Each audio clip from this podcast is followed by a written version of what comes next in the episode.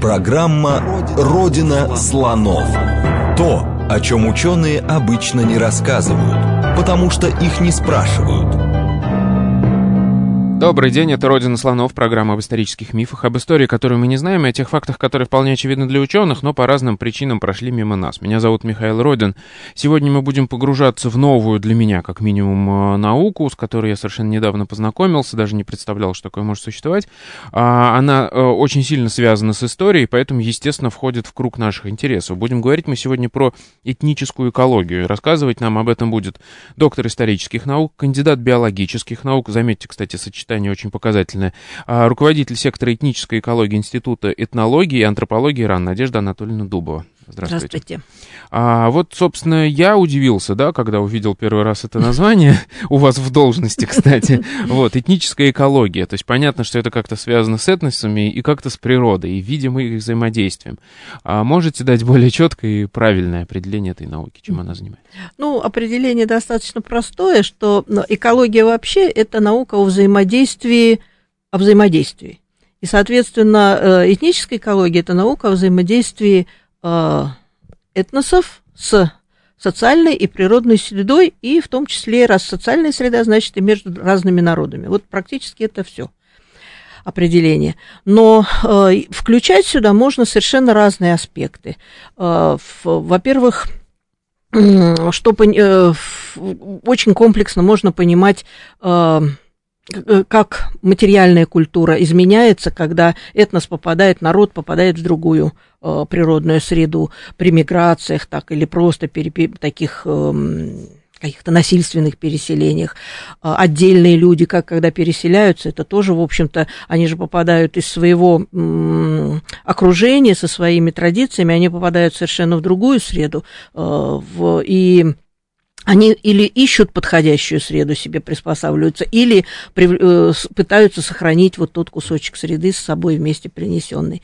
Э, если говорить про духовную культуру, то она э, еще более, так сказать, э, э, больше сохраняется и э, в тоже больше примеров вот таких э, сохранения традиций в обрядовой стороне. Это самое одно из самых консервативных во всей этнографии эм, частей, это именно обряды. Э, и э, то, что касается вот изменения биологических показателей, ну, это принято так говорить, что человек совсем не изменяется, что вот он, как произошел homo sapiens стал, так до сих пор таким же и остается. Конечно, он вид свой не поменял, он, но за счет естественных биологических биологических процессов э, изменения в нем происходят. И это э, доказывается очень многими сейчас. Ну, это, собственно, биологам и так ясно, что вид не может э, не изменяться. Ну и, соответственно, при переселении какой-то группы или при изменении ей ну, Э, э, изменение условий существования не в результате переселения, допустим, наоборот, мигранты пришли и изменили социальную среду. Э, биологические процессы тоже имеют место и в организме человека. Ну, могу привести такой очень далекий, но исторический пример. Вот всем хорошо известно, что есть две формы такие головы. Одна голова круглая, брахикефалы, и есть голова длинная, это долихокефалы. И все древнейшее население, оно долихокефальное. А, и вот, э, в Евразии здесь вы имеете в виду? Да Или везде, во всем мире. А, да? Да, угу. конечно. А, самое древнее население, оно все долихокефальное. А э, с течением времени, э, ну, приблизительно самые ранние брахикефалы появляются на Ближнем Востоке около середины третьего, может быть, даже в конце четвертого тысячелетия до нашей эры. Там просто мало очень данных, и точно сказать трудно. Вот. Э, но э, вот э, я не буду детали уже такие биологические, просто пример приведу, что вот э, население Юго-Средней Азии, оно все было доля хокефальная, допустим, до э, конца третьего тысячелетия до нашей эры. И в, в, конце третьего тысячелетия, в начале второго начинают появляться брахикефалы. И причем это и для Туркмении, и для Узбекистана, и для Таджикистана характерно. Но на, в настоящее время все население э, если брать современные административные границы Узбекистана и Таджикистана, они долькефальные. И самый хороший пример – это Памир – населения Памира. Если мы возьмем древнее население, оно очень похоже вот во всем и Туркмения, и Памир.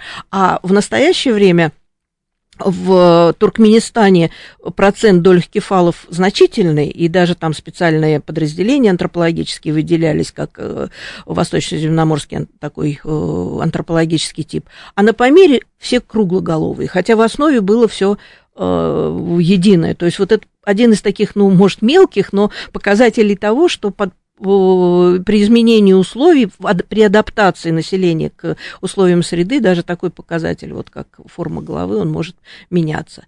То есть, э, э, ну, если говорить, ну, есть и более такие примеры, э, может быть, более интересные даже, которые касаются тоже биологии. Вот при миграции населения или, допустим, группа попадает в какие-то стрессовую ситуацию. Ну, вот э, мы в свое время, наш сектор, который называется этническая экология, это середина 80-х годов, мы начали заниматься русскими сторожилами Азербайджана. Это те группы, которые раньше были духоборцами, молоканами, они сейчас до сих пор продолжают сохранять свою религию, но они пере, были перенесены туда, э, ну, можно сказать, насильственно в XVIII веке. И э, фактически каждой группе, вот, э, которая э, жила в э, Тамбовской, ну, в общем, э, Центральное Черноземье, э, им дали несколько альтернатив. Они могли остаться на этой территории, но тогда должны были перейти в православие, отказаться от этого своего сектанства и перейти в православие. А другая э, часть населения, кто от, отказался э, это сделать, а сохранить свою веру, которая для них была важнее, они должны были переселиться в Закавказье. И не только в Закавказье. Вы знаете, что и в Крыму они есть, что есть духоборцы вообще до Южной Америки добрались. Лев Николаевич Толстой им в свое время помогал вот переселяться. Э, и вот, э, но самое интересное, что когда мы э, занимались этой темой и решили посмотреть, как антропологически и по социальным своим показателям население, которое осталось, отличается от населения, которое в Закавказье, то есть Тамбовская, э, Воронежская, Саратовская область, север Саратовской области. Мы туда приехали, у нас такой был рекогностировочная поездка, и даже в селе Песка, Воронеж, Пески Воронежской области мы довольно подробное исследование проводили, а, э, э, оказалось, что там до сих пор существуют малаканские общины. Это не те люди, которые вернулись из Закавказья, а они э, как бы тут сохранили эту свою веру, внешне перейдя в православие, они сохранили эту веру. Так Почему я этот пример приводу как биолог... Э, в том числе и биологическую да, да, да. ситуацию? Э, дело в том, что э, в биологии есть такой принцип, что действительно, когда организм человека попадает в стрессовую ситуацию, у него есть три пути – подчиниться этой ситуации, то есть бор, э, борьба или бегство, значит, он э, с этой ситуацией убегает от нее и подчиняется ей. Второе, это именно он как бы может вообще не перенести эту ситуацию. И третье, это именно вот биологический организм сам. И третья ситуация, это когда он как бы внешне подчиняется ей, а на самом деле внутри себя сохраняет какие-то очень важные биологические механизмы. Это морфофункциональные связи, которые в организме существуют. И вот э, в каждой популяции есть разные люди, которые э, под давлением вот, э, стрессов ведут себя по-разному. Э, одни люди, даже если очень э, мало, э, ну, допустим, зарплату вам снизили, там, я не знаю, угу. 5 тысяч рублей в месяц, и один человек уходит с работы, и все. Другой человек ищет вокруг себя какие-то возможности. То есть, понимаете, э, вот э, степень реакции на воздействие, она бывает у всех людей разная. На этом, собственно, все разнообразие человечества ну, вы сейчас про социальную реакцию сказали, а не про биологическую. Э, нет, но это основано на биологических механизмах. То есть, понимаете, как человек ведь принимает те или иные даже социальные решения, основываясь на том опыте, который у него есть, социальный опыт. Но вот степень ну как, один от, от, отдергивает руку, ну пусть совсем примитивно, когда очень горячо, второй, когда чуть горячее, а третий, когда вообще там чуть-чуть меняется. Один кричит, когда его пальцем иголкой укололи, а другому отпилит палец, он все-таки кричать угу. не будет. Понимаете, степень терпимости разная. Да. И здесь же получается к воздействию вот таких стрессов, которые социальные стрессы, оказывается разная чувствительность. И вот на примере этих эм, сторожилов Закавказья оказалось, что, э, видимо, и социальные решения применяются, используются разными людьми в зависимости от их вот биологических э, а, то есть вы нашли какую-то корреляцию, да, ну, что да. ушли в Закавказье одни, одни люди, да, а остались другие. Да, а остались... в чем там была разница? Как, как она биологически проявляется? Э, ну, вы понимаете, там это мы не определяли их биологический статус этих людей. Mm-hmm. Они э, вот антропологически, допустим, по конституции, по всему они были одинаковые, да. что в Закавказье, что в этой. Но э, различные вот именно физиологические реакции у них были разные. Те люди, которые ушли э, в Закавказье, у них они были более такие как бы подвижные реакции, что ли. Они на, на меньшее воздействие сразу быстро реагировали, им важнее было сохранить ага. э, вот э, ту же религию, им, им проще было уйти. А другим важнее было сохранить э, место жительства, и они э, даже перешли в православие, отказались вот от э, религии, но, то есть это вот очень интересные такие взаимосвязи. Это не изучено фактически, это, в общем, одна из очень интересных тем, которые может э, биология вместе с гуманитарными науками изучать. Здорово. То есть там они даже как по психотипам, получается, что ли, да, различаются? Да, да, конечно. Да, вот более, Но более это такие... даже не психотип, это вот называется морфофункциональные угу. э, комплексы такие, угу. которые, в общем, существуют у человека. Но они изучают в основном медики их, э, а вот биологи в таком широком плане очень не так много исследований. Такого же исслед... рода исследования есть, ну я вот просто мы занимались э, старожилами Азербайджана, а еще такого рода исследования есть э, в группе были в Новосибирске, и сейчас продолжаются в, на Дальнем Востоке, фактически э, на Чукотке там есть похожие исследования. И там показано, что именно вот э, разные э, люди по-разному реагируют даже на учебу в вузах. То есть они изучали студентов, и вот часть студентов, которая приехала в Новосибирск из дальних районов, она быстрее, э, там, плохо сдавали экзамены, плохо были подготовлены, они отсюда вынуждены были уходить эм, э, там болели, бросали учебу и так далее. А на Дальнем Востоке там э, вот, ну, кроме коренного населения, туда же много приезжих приезжает работать. И вот среди них задерживаются те, у которых э, показатели как раз вот эти морфункциональные ближе вот к тем, которые есть у... Это не значит, что они по конституции или по внешним каким-то признакам похожи на чукчи или эскимосов, но... То есть они просто лучше в эту среду вливаются, да, да поскольку у да. них ближе эти связи. Угу. Ну, кстати, если уж про биологию говорить, мне кажется, же самый банальный пример это северные народы, да, которые перестроили свой, ну, как бы организм, когда попали туда, потому что у них же даже пищеварение по-другому устроено. Ну, в том смысле, что они могут переваривать огромное количество жира и белков, угу. и из этого, ну, как бы организм нормально функционирует. А мы туда попадем, поедим две недели эту пищу, и у нас будет несварение вообще страшное желудок. Нет, вы знаете, это немножечко неправильная формулировка. Не то, что они изменили, а да. там выжили те, да, у согласен. кого угу. это была склонность, и постепенно остались практически все все, у кого это есть, а те, кто не смог вот в таких условиях жить, конечно, крайний север это очень жесткий отбор. Вот ну, там именно. нет углеводов, там нет да. витамина D, там, mm-hmm. в общем, много проблем. Да, да. А, хорошо, смотрите, я напомню, что это мы еще сейчас говорим только про формулировку, что это за наука такая. И я так для себя сейчас определил, что это, в общем, достаточно а, широкая, комплексная проблема, да, а, и когда мы говорим про экологию и этническую, мы говорим не только про, вообще про среду, не обязательно про биологическую, да, географическую Конечно. среду. То есть как реагирует какой-то социум, единица, скажем так, э, социальная, на изменения в этой среде и взаимодействие с этой средой. Mm-hmm. Это может быть и социальная среда, и биологическая, и как раз интересно это все смотреть в совокупности, Конечно. да? Mm-hmm. Хорошо, давайте тогда э, перейдем уже к истории. Как вообще все это возникло? Как это у нас развелось? Как это в мире появилось такое, такое направление? Uh, ну, собственно... Экологические исследования, они э, всегда присутствовали, и э, в археологии они присутствуют, потому что без э, учета среды понятия археологической культуры многие просто невозможно. И в этнографии они всегда присутствовали, и вот в середине 20 века была разработана такая концепция хозяйственно-культурных типов. То есть разные территории э, могли, люди в разных, в одной и той же среде могли э, э, заниматься разными типами хозяйства, которые вот это и они и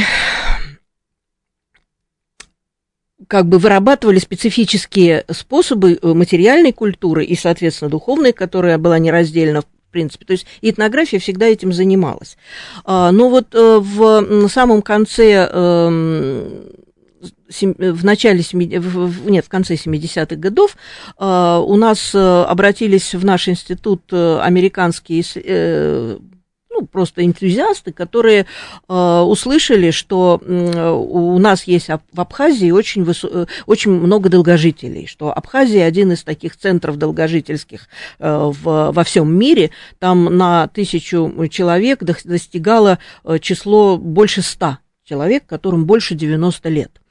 И, э, естественно, там по селам были разницы, но в целом они выделялись на всем пространстве. Э, и есть такие еще точки в, Якутии, и э, несколько точек есть э, на территории американского континента. И вот одна из энтузиастов этого дела, Сула Беннет, обратилась в наш институт, что давайте мы изучим, а почему вот именно в этих местах, что способствует вот такому долгожительству. И у нас была очень большая экспедиция, которая работала ну, почти 10 лет, начиная с 79 года до фактически конца 80-х годов, и э, были проведены большие комплексные исследования, вот именно и биологические, и социальные, и разные специалисты, и медики присутствовали, и психологи, и социологи, разные э, исследования. Но потом со временем, и, в общем, были... М- к сожалению, эти выводы, э, эти материалы до конца не проанализированы, то есть издано несколько больших книжек, э, проводились симпозиумы, э, сделаны определенные выводы, выработаны были концепции, вот почему, собственно, эти, именно не один человек живет долго, а почему в одной и той же группе много людей может жить долго. И оказалось, что ни генетические факторы, ни отдельно эм, какие-то социальные факторы, они этот феномен не объясняют. У нас даже книжка так называлась «Феномен долгожительства», вот в нашем институте издавалась. А, и руководителем этих э, работ был э, от дирекции Соломон Ильич Брук, замдиректора института, а, в э, а, собственно, темой руководил Виктор Иванович Козлов и Александр Александрович Зубов. Александр Александрович Зубов известен как антрополог, занимающийся, занимавшийся э, и происхождением человека, и, э, в, в общем, он очень много сделал, в одонтол, собственно, создал одонтологическую школу э, в, в Советском Союзе, в России, потому что и во многих других постсоветских государствах одонтологи им воспитаны. А Виктор Иванович Козлов, он был... Э, в гео э, картограф, геодезист, географ, э, и вот, э, в общем, такой, кроме всего прочего, очень думающий человек. Он очень много сделал для развития теоретических вопросов этнографии. И вот он должен был руководить социальной частью этого проекта, Александр Александрович биологической. А, но как-то больше, больший вклад в развитие этой идеи внес, конечно, Виктор Иванович Козлов.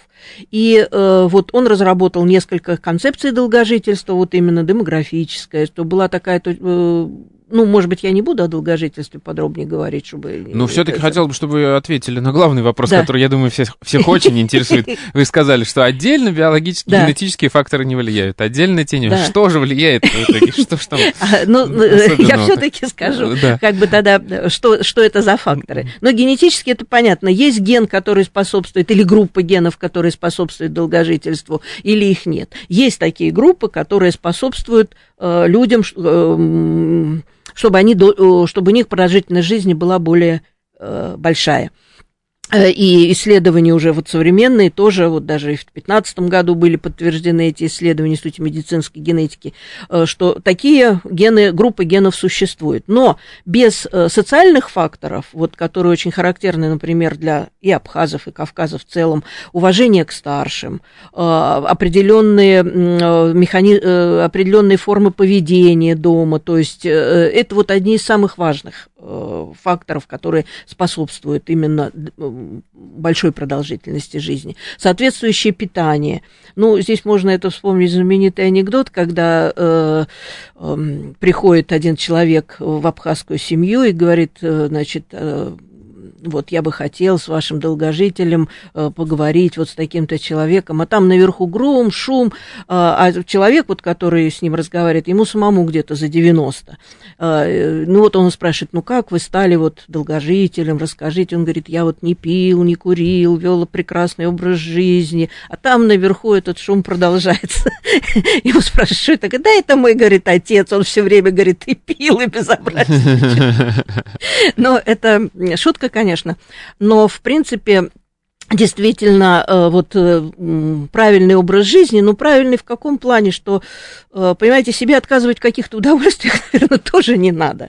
Это не значит, что нужно себя в какие-то очень жесткие рамки загонять, но, в принципе, вот эм, вот я уже сказала, что самое главное, что здесь э, именно само общество должно поддерживать вот эту э, человека, который долго, э, ну, как бы перешел уже в старшую возрастную категорию.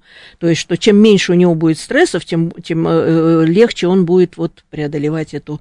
То есть, э, э, это и генетические, и социальные, вот в смысле э, традиции и образа жизни э, и э, питания, и еще было, значит, два, две такие конце, точки зрения То есть, о... получается, это комплексное, да, да, такая? Да, да, То есть не, нет, не, не может быть одного фактора. Да, вот я и говорю, что даже если у вас есть гены, но вы, например, будете постоянно в стрессе находиться, угу. да, может быть, у вас продолжительность жизни будет чуть длиннее, чем у других людей, но долгожителем вы все равно не станете, потому что этот стресс вот доведет вас до такого печального конца раньше дальше. Э, вот эм, там было еще две концепции, значит, демографическая, которая была связана с тем, что не исключено, что э, именно вот люди, которым 90 лет исполнилось в конце 80-го, э, в конце 70-х годов, в начале 80-х, просто уровень рождаемости 80 лет назад был очень высокий. И она э, частично подтвердилась, потому что действительно ведь вот эти демографические волны, когда рождаемость то высокая, потом она, ну мы сейчас это наблюдаем как бы э, ну, на наших современных, современных, и тогда это было. Но она подтвердилась опять же частично, то есть она и верна, и не совсем верна, потому что уровень долгожительства вот на 7, конец 70-х годов э, и э, рождаемость 90 лет назад, она была все-таки не, столь э, высока.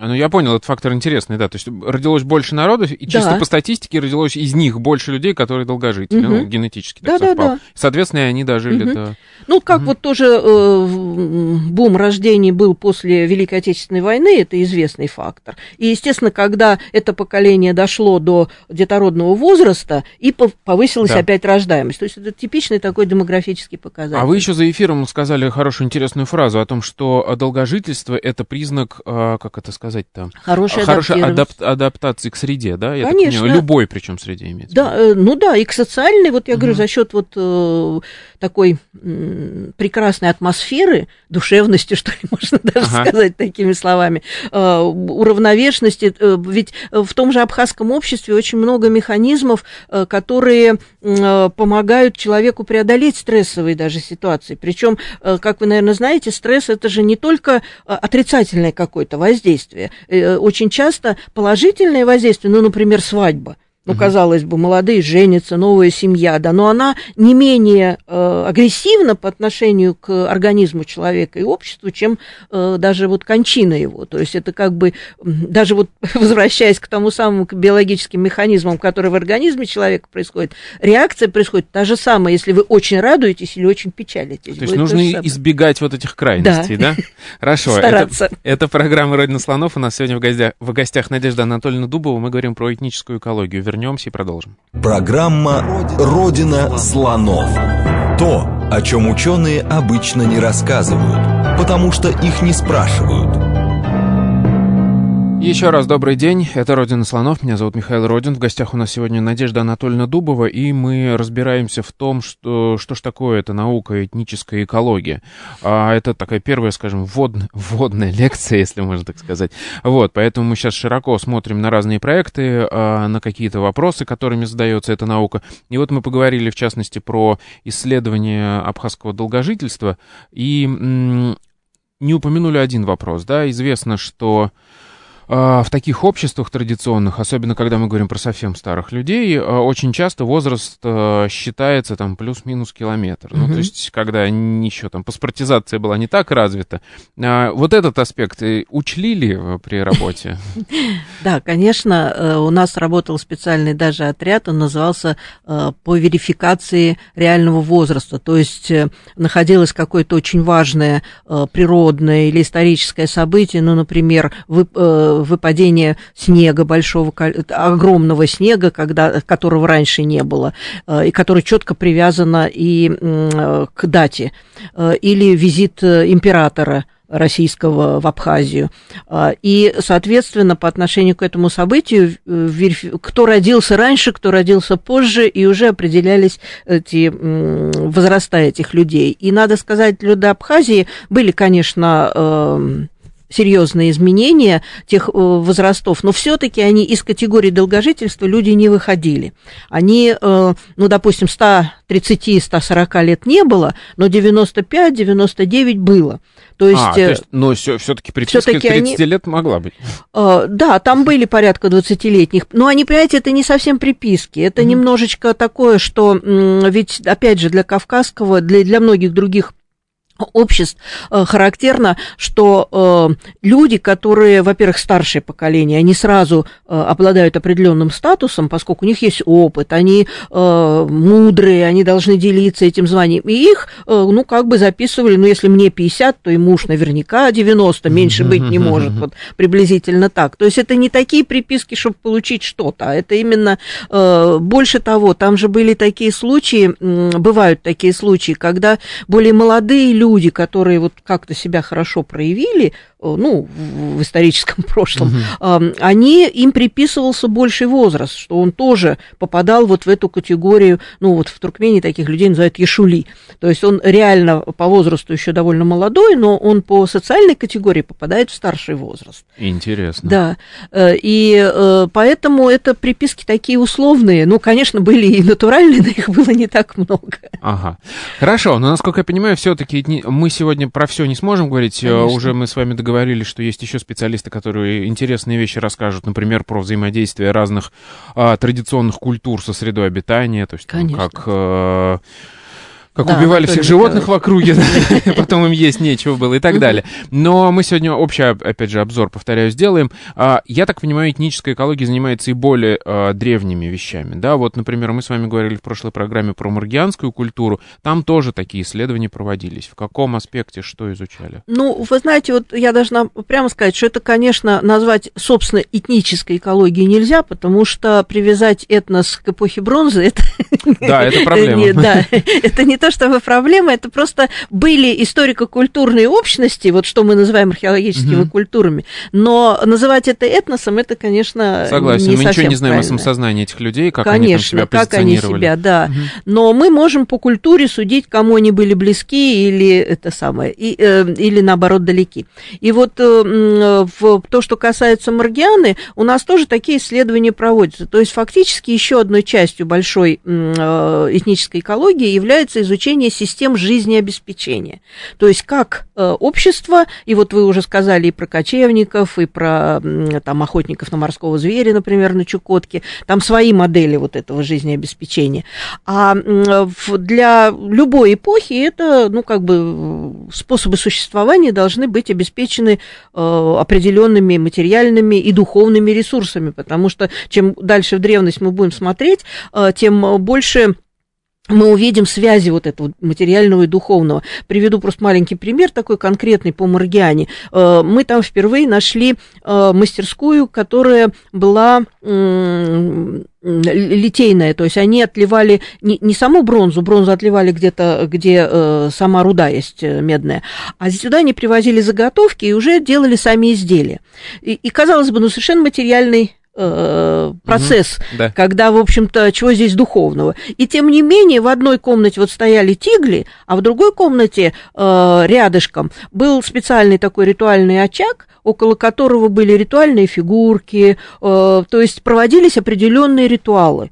Мы их не можем описать вот э, досконально, мы их можем только пытаться восстанавливать, но тем не менее вот это материальное и духовное, оно присутствует. Что касается в целом системы жизнеобеспечения и вот наших работ там, э, это понимаете, намного более сложно изучать, чем современное, конечно, население. А, но мы попытки такие делаем. Во-первых, а, сам вот руководитель экспедиции, я в прошлый раз говорила, Виктор Иванович Сарианиди, который ее и основал, и открыл очень много памятников в Маргиане, он уделял очень большое внимание изучению изображений на печатях потому что эти, и, и вообще это, так сказать, э, вот эм, изучение глиптики очень распространено для эпохи бронзы, потому что, э, ну, не только для эпохи бронзы, но для нее в частности, Потому что эти печати, они тоже носят и ритуальное назначение. То есть, как, по-моему, в прошлый раз мы тоже говорили, они э, не являлись печатями, которые обозначают статус человека, а они являлись э, оберегами фактически. То есть, э, вот те изображения, которые там сделаны, а там очень много, там и драконы изображены, и змеи, и фантастические люди.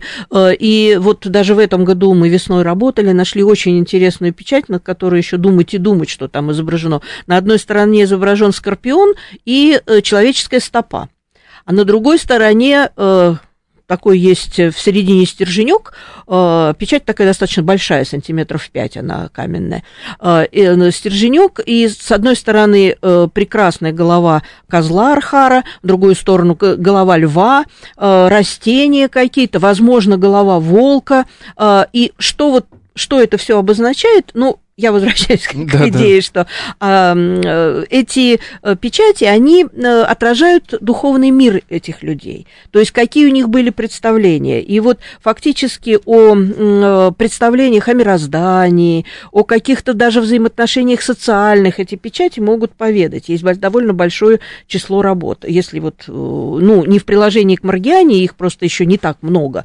а, а вот в приложении вообще к древнему обществу это очень большое число исследований существует. Но это вот э, духовная сторона, да, которая основывается на материальных каких-то объектах. А, но есть еще совершенно утилитарная сторона. У нас э, работает, по-моему, тоже я его имя упоминала, Роберт Сатаев, э, зоолог, археозоолог. Он изучает хозяйство то есть, э, каких животных разводили. Э, Лилия Сатаева, она изучает растения, э, как они их использовали, растения и животных. В, допустим, ну, вот по поводу системы жизнеобеспечения, если говорить, то кого они содержали? Крупный рогатый скот или мелкий рогатый скот?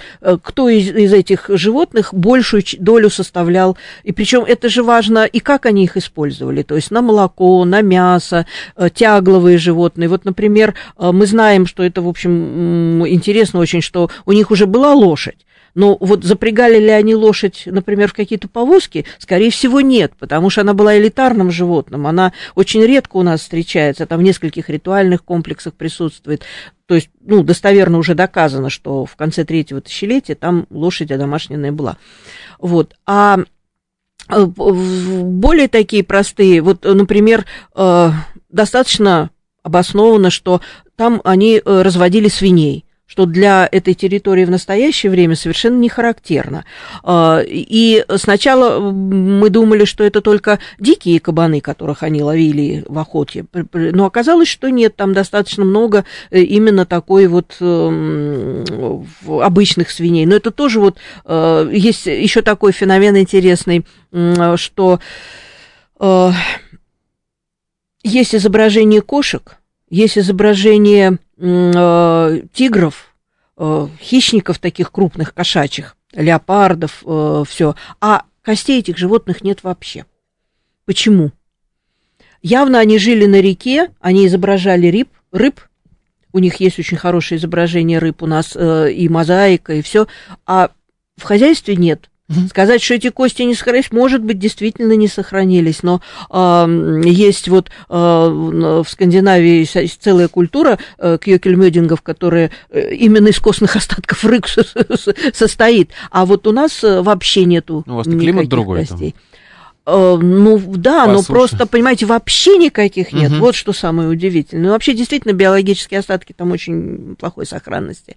Э, то есть, вот в приложении к э, Маргиане мы стараемся сопоставить вот эти все данные с окружающими группами, которые известны и на территории Южного Туркменистана, и на территории других регионов и в Иране, и на Ближнем Востоке.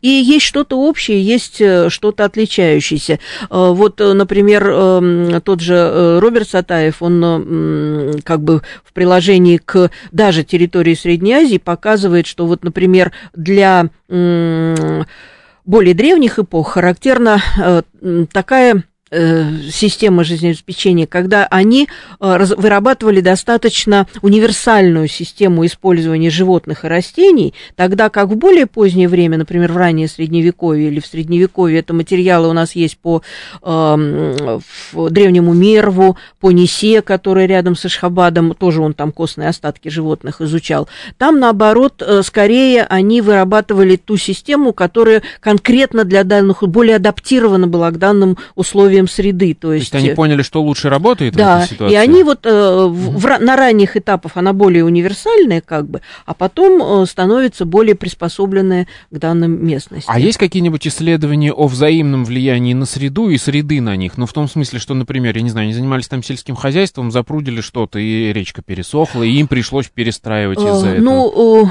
понимаете, здесь нет абсолютного такого вот ну, как бы э, Маргиана на том вот э, месте, где мы работаем, э, в древней дельте Риты Мургаб, она просуществовала вот именно до середины второго тысячелетия до нашей эры, а потом она сместилась на юго-запад. Вот, И прежде кстати... всего, да, почему она сместилась? Угу. Потому что сместилась река. Но вот э, я и хочу сказать, что абсолютного здесь нет.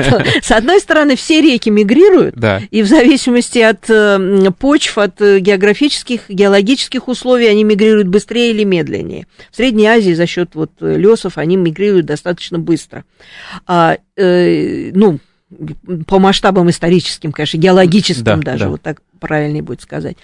И вот, э, но одним из важных факторов быстрого иссушение вот русла река здесь было, конечно, занятие сельским хозяйством. И вот нашими как раз и ботаниками, и зоологами это прекрасно показано, что интенсивное хозяйство, которое они, экстенсивное, которое они вели, то есть очень активно использовали много воды, орошали это все, оно привело к иссушению, к объединению этих почв и э, расходованию более быстрому воды и вот миграции этих рек. То есть здесь, конечно, антропогенное воздействие на это э, имеет место.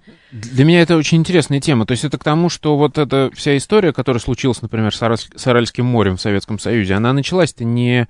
Это не современный человек придумал. Просто у современного человека больше возможностей для того, чтобы эта катастрофа стала ну, более масштабной, да? А в принципе мы видим те же самые следы еще там в древнем обществе, Ну, вы да? знаете, я хочу сказать, Процессы, что это точнее, один из факторов. Антропогенный фактор, он один из факторов. И в приложении к тому же Аральскому морю, это, безусловно, ну, трансгрессия Каспийского моря, это как бы не, не секрет, что она, э, оно было и очень большое, и Каспийское море соединялось с Аральским большим руслом.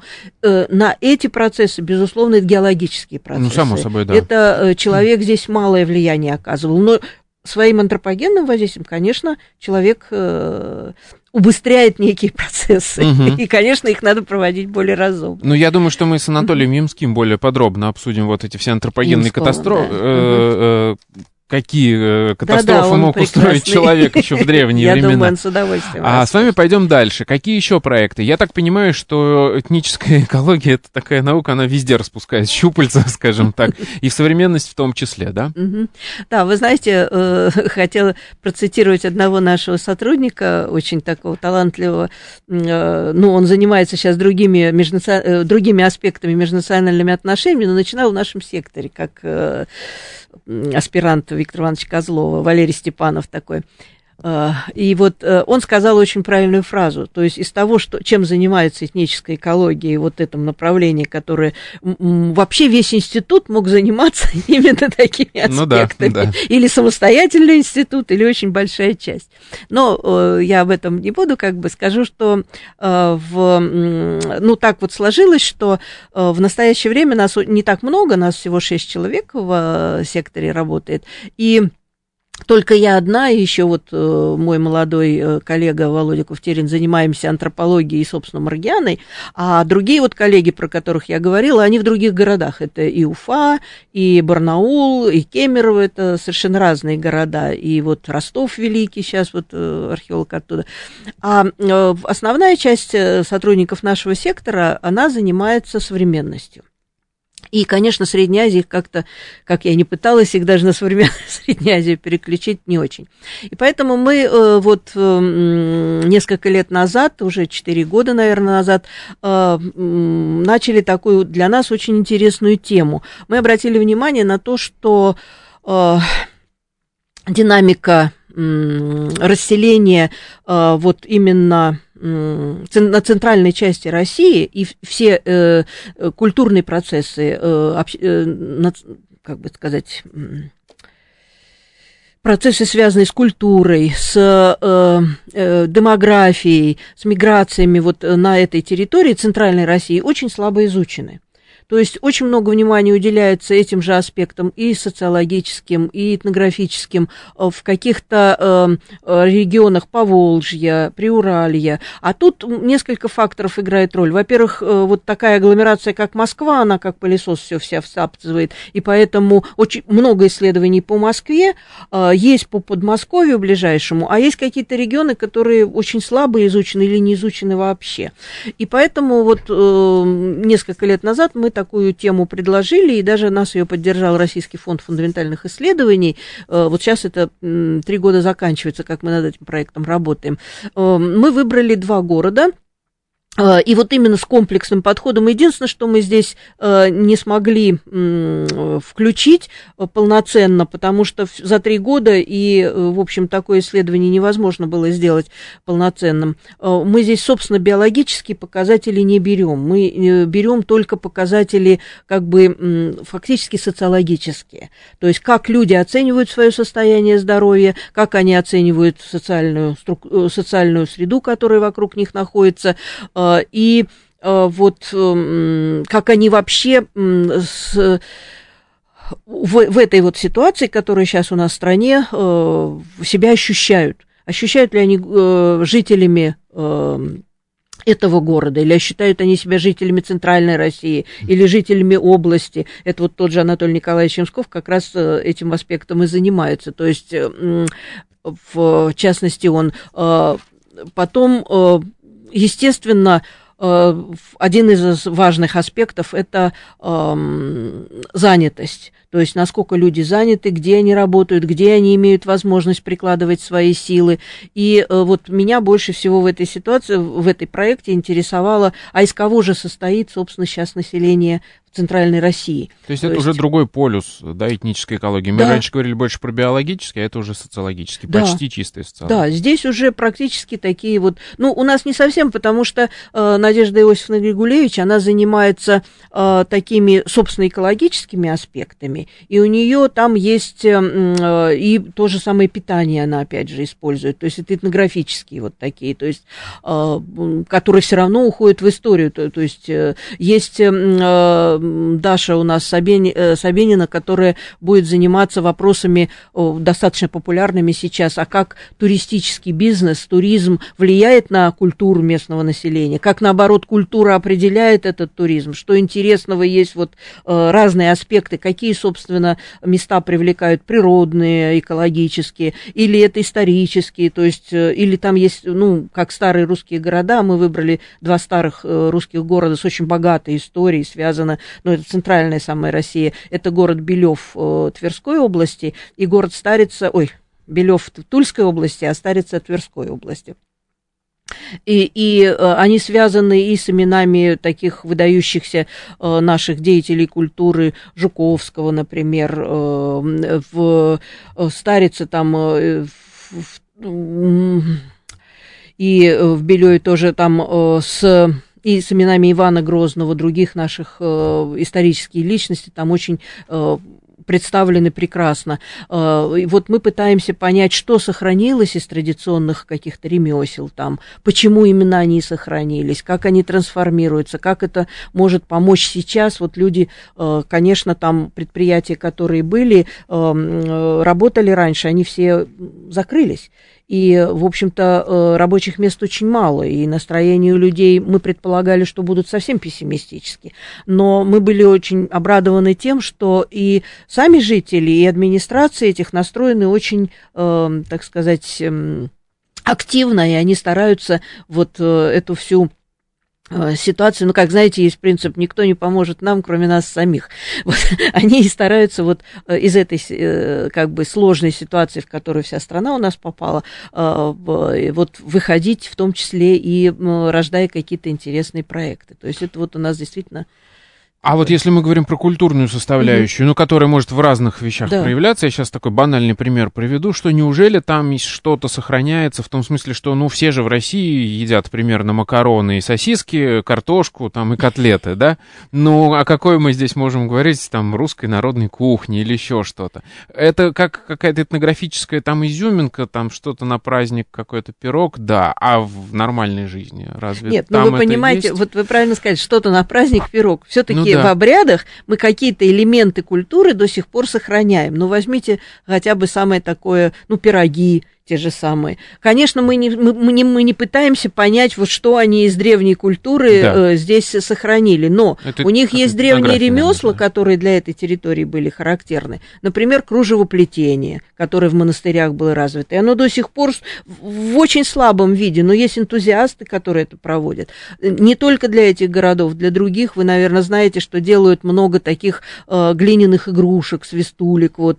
Э, и э, вот, собственно, одна из задач вот э, Даши, которая туризмом может, э, ну, как бы, влияние туризма на эту всю сферу, как раз насколько в, э, в, в, в сувенирной в той же продукции реально показываются данные, вот именно характерные для русской культуры, предметы, а не какие-то абстрактные. Но это угу, хороший, известный да. пример, что даже в Европе, в крупных э, странах, в основном сувениры теперь делаются в Китае. Конечно. И, да. и соответственно, там никаких традиций нет. Но вот э, мы должны сказать, что, во-первых, э, ну, как тульские пряники, там, вот, понимаете, вот это все сохраняется в каком-то таком виде.